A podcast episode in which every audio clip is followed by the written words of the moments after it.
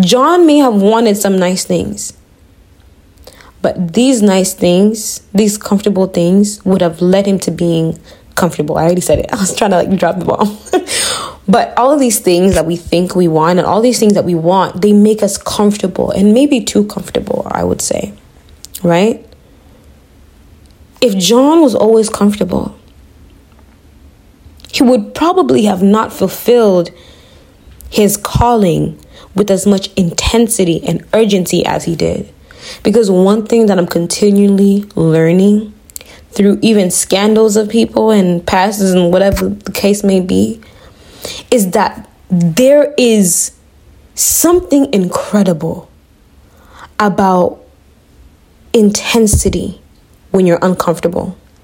Like, I think of intensity as as a fire that purifies. When you don't have all the things that you want, this uncomfortability. Sorry guys, the camera went off of me. But um when I think about intensity, are you good? All right. When you think about when I think about intensity, I think of it as a fire that purifies. When you're constantly uncomfortable, let me say, the reason why we may feel sometimes no. Wait, what is it? Oh, I skipped it. The third thing, I would say maybe the fourth thing now. The fourth thing we need to understand is that as a messenger, as a messenger, you're constantly going to have to be uncomfortable. If you're seeing that there is frustrating things going around you, if you're not having what you want, if you're not, if you don't have, if everything is not going as planned, remember that Paul, if I'm not wrong, had a thorn in his flesh that God refused to take out. Why did God refuse to take out that thorn in the flesh? Why did he say, I'm not going to take it out? Because he needed John to be in a constant place of uncomfortability. Why? What, what is so bad about comfort? Comfort takes away humility, and comfort takes away need. And without need, we're not desperate. Without desperation, we're doing it as an option. It's an option to know God. It's until you're in Job's position that you have nothing that that intensity purifies and it reveals where you truly are, what you truly are, who you truly are. Uncomfortability, like I hear this quote that says, um, you never know a man until he's angry. And um, not a quote, but people say it, and it's true. You never know a man when, until he until you see him angry, then you know the kind of man that he is. Why? Because uncomfortability brings out our true nature. Uncomfortability brings out our true nature. Our true nature. Uncomfortability purifies. It burns out. And if you do it right, if you let God use you while you're uncomfortable, unimaginable things happen, not only for you, but for the people around you. But uncomfortability is needed. And that's why, as a messenger, you're going to have to be uncomfortable constantly. And good news is, if things are frustrating around you, hold on, something in my eye. Good news is, if you're seeing that there's things that are frustrating, that's probably a good sign that you're uncomfortable. And if you're uncomfortable, you're in the right place. You're not supposed to be comfortable. That's not what we're called to.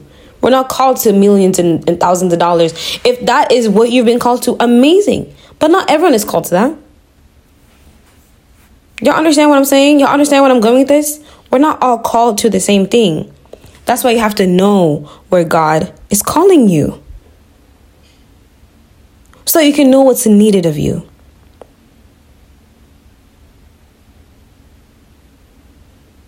We talked about intensity. And that's the first that's the last thing that I want to say. The fourth thing that we need to understand as a messenger is that intensity increases influence. That one the Holy Spirit dropped and I was like that is insane. When you look at how intense John was taking this thing, like this man is in the desert Okay, he is wearing camel's hair and a belt of leather. I y'all understand what I'm saying? Like he is baptizing people in the water. Like he leaving there, his feet, like let's actually think about this. This man is baptizing people in the water. When he leaves, he's going to pick up all the dust in his feet. This is such a sight, but listen, he's picking up all the dust in his feet and he's that's uncomfortable. Have y'all ever had sand in your feet, in your shoes? Wet? You think this man had a towel? He said, "Let me go. Let me let me go wipe out."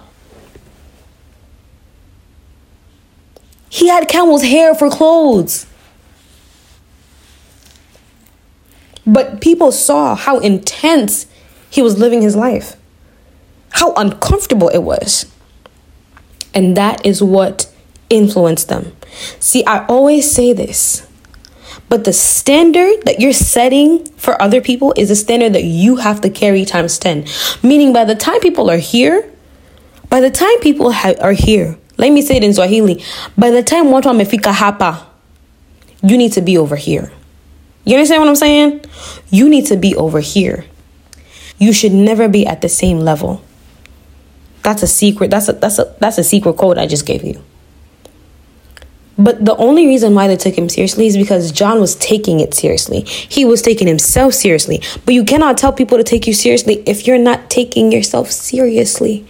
It's that simple. It's a hard truth, but you have to live to that standard. And that is how it impacts you, it also transforms you. You have to be a woman and a man of integrity, especially in these days. These are crazy days, okay? People judged his commitment off of how he was living his life. They wanted to corroborate the message he was giving you have to ad- adhere. You have to adhere to the standard you set for everyone else. So if people really want to know if you're about that life, they will look at your life and try to measure. I'll give you an example. When I did the singleness series, everything I told y'all, it was times 10 for me. when I was saying all these things about singleness that I was not even giving anybody the benefit of the doubt. Like I'm not giving you the like you show me your colors. That's it. You're done.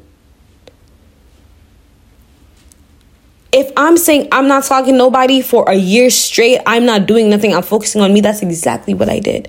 But again, I knew my life was not my own. I knew that at some point this was for someone else. So I did it with the mindset that my life is not my own. And if you do everything in your life with the mindset, my life is not my own, not only does it bring freedom, it brings joy because you understand the bigger picture that this is not just about me. It's not just about me. My goodness.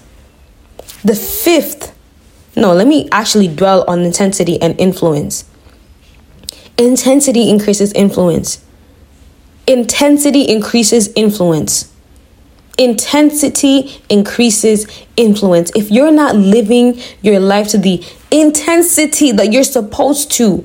Because remember, intensity purifies, uncomfortability purifies. It brings out your true nature so that your true nature can be transformed. If you're not being transformed, not pe- do not expect people to be transformed.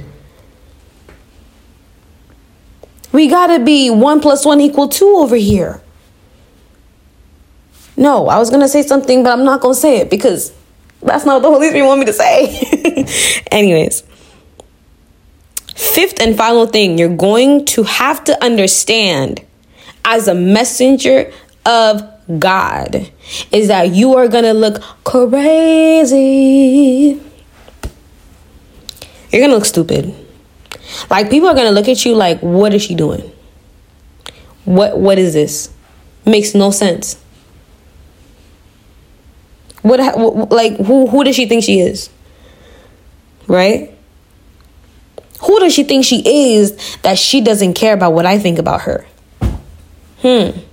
I'll give you guys a quick story before I finish because I'm almost done. But I was in high school, I was in grade 10. And I was in my music class. And there was this particular guy. He was a little white boy. Now listen, I no, I'm not even gonna say that. He was a little white boy with blue eyes. He was like popular, whatever. And I didn't like him because he was a jerk. I thought he was a jerk. So there I am minding my business in class, and we had like a, I think like a activity. And we started fighting because we started getting into it because he was being mean. He was being mean. And this was like in, yeah, grade 10. And I'm like, bro, leave me alone. Like, why? Like, like, just stop. Like, leave me alone. And he's like, and I, I'm like, I don't care. I don't care what you think about me. Like, I don't care. I don't care. Blah blah blah blah. And he was like, well, you should care what I think about you. I was like, excuse me. What? That was the first time I knew that people actually want you to care. Like like subconsciously, people want to have that kind of power over you. But when you sit there and you're like, I don't care what people think about me, it's intimidating because you make people feel like I don't need you, and you don't. You do not need any validation from people. All that you need is the Lord's validation, the Lord's acceptance. That is it.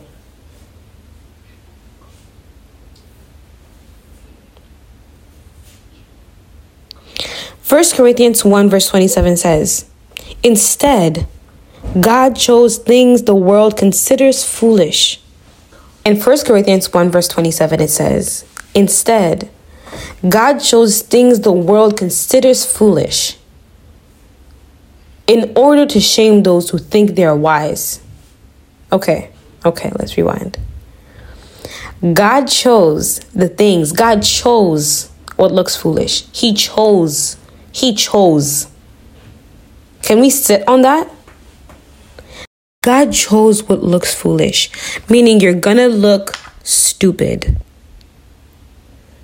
And this is why the this is this is where, sorry, this is where the fear of man comes in. I read a book, I'm reading a book right now called The Reset. And at one point, it talks about purity. And it says that for purity to truly be pure, it costs something. True purity costs something. True love costs something. When you think about worship, right?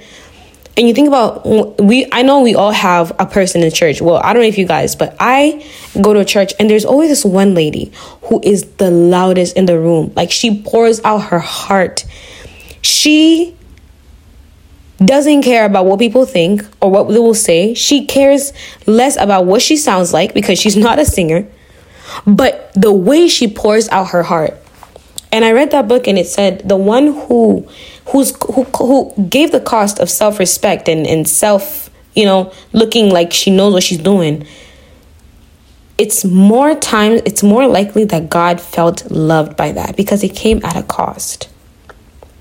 Came at a cost of her self-respect your cost as a messenger is to look crazy you think john didn't look crazy in camel's hair and a belt of leather eating locusts and wild honey while people are eating goats, slaughtering chickens. You're gonna have to go outside of the norm. You were never called to the norm, anyways. You're gonna look stupid. But if you're looking stupid for the Lord, God's gonna use what looks foolish to shame the wise. And He chose the things that are powerless to shame those who are powerful. He chose the things that are powerless to shame those that are powerful. Let me tell y'all something. As we're finishing, God's thoughts are not our thoughts, and His ways are not our ways. So we do not have the responsibility to know what He's doing. We don't have the responsibility to put ourselves in places. That is His work. And I don't know about you, but that is actually very relieving. Because all I know that I need to do is sit here and be loved by Jesus and love Him back and prepare.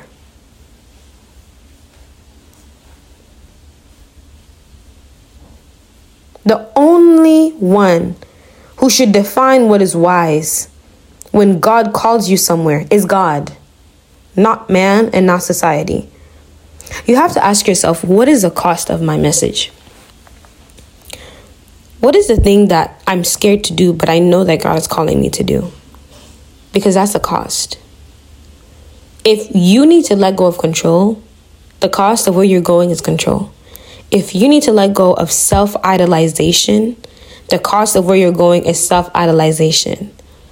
If you need to let go of materialistic, a materialistic mindset, the cost of where you're going is a materialistic mindset. But if you don't allow God to change you, He's not going to force His way in. And all you're going to do is delay your own destiny. Because, like I said, God doesn't need man. The fact that He's using us is for us, not for Him. Because that's the magnitude of His love. That is the complicated love of His. But so simple at the same time is that we don't understand why He does what He does, but He does it anyways. as I finish, I'm going to finish with what we have control over. What can we do? What is in our control? What can we prepare? We can prepare our consistency. We can prepare our discipline. We can prepare our emotional intelligence. We can prepare our humility. And we can prepare our love. Notice, none of these things cost money.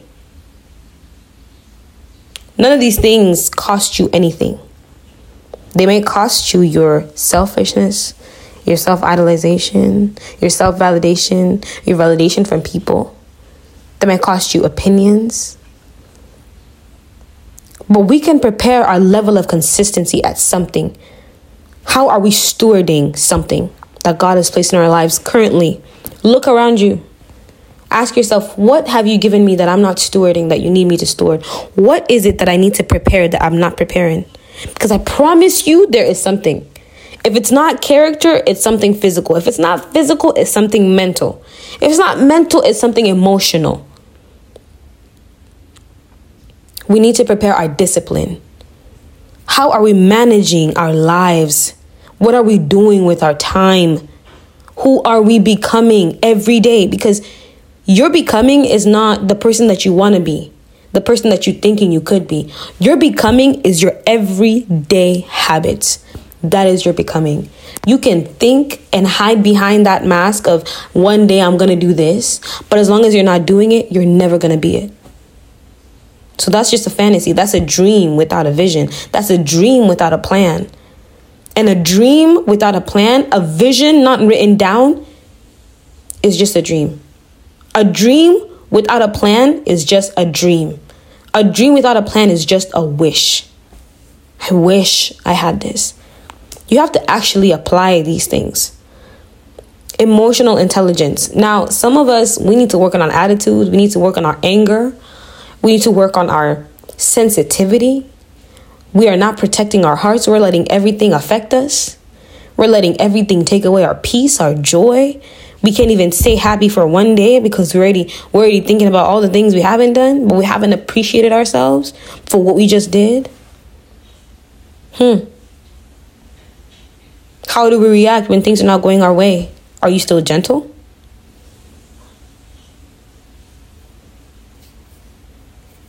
Or do you use your anger as an excuse to call people different names and, and, and tell people who they're not and, and oh, you've always been this. That's where your true character is shown. Is when things are not going your way. Who are you?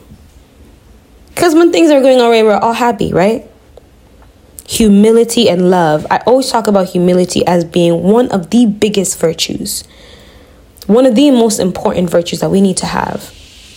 And love. How do you love? Love is selflessness. Love is giving. That is what love is. That is what it means. So, as we finish, because I'm way past overdue and I need to go, I want y'all to reflect on what we just talked about today.